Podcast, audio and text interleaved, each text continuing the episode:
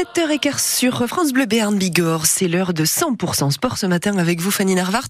Une victoire et ça repart pour la section. Après quatre défaites de suite, un championnat, la section paloise s'est imposée 20 à 10 à Bordeaux-Bègle chez le troisième hier après-midi.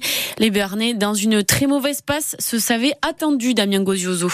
Oui, la section paloise qui devait répondre et qui a répondu avec la manière, on peut le dire, pas la manière euh, la plus flamboyante, mais la manière la plus efficace, une défense de fer pour euh, repousser l'UBB qui neuf fois est venu dans les 22 mètres de la section paloise sans marquer.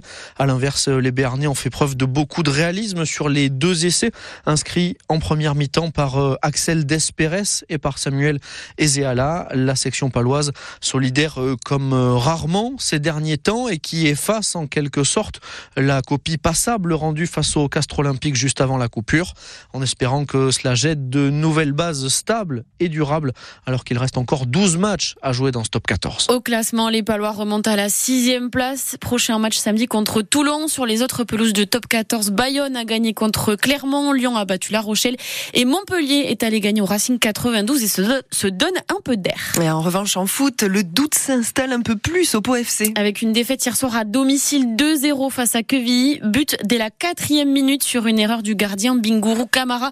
Notre consultant foot, Michel Bensoussan, n'a pas reconnu l'équipe paloise qu'on avait l'habitude de voir depuis le début de la saison. Euh, il faut pas brûler ce qu'on a adoré. Il y a de la qualité dans l'équipe. C'est un mauvais passage. Il faut que, ben, les gars se dans une glace au boulot et puis euh, entraînement et repartir sans se poser de questions. Alors c'est pas toujours, euh, c'est plus facile à dire qu'à faire. On a un passage à vide et surtout dans le jeu. Moi, c'est ça qui me gêne parce qu'on peut avoir, on aurait tiré trois fois sur les poteaux, on aurait eu un gardien qui aurait fait des miracles.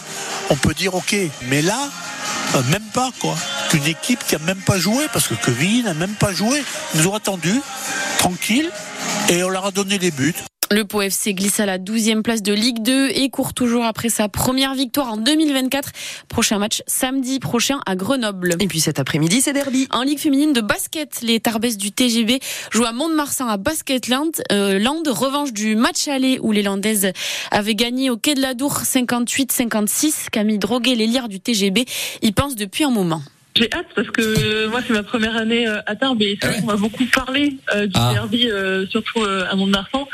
Et on a une revanche à prendre euh, sur le match aller où euh, Basketland était venu euh, jouer à Tarbes et on a perdu le match euh, sur le fil. C'est vrai qu'on a hâte d'y aller. Moi j'ai hâte de découvrir aussi l'ambiance de Mitterrand, du gymnase où apparemment il y a la bandasse et euh, le derby c'est quelque chose de, de super fort à jouer quoi. Donc ouais j'ai hâte. Camille Droguet d'un 100% club à réécouter sur francebleu.fr. Et puis encore du rugby aujourd'hui. Les joueuses de Lons reçoivent Rennes à 13h, à 15h15, deux matchs de fédéral, une au Laurent va à Nafarrois et Bagnères à Gaillac.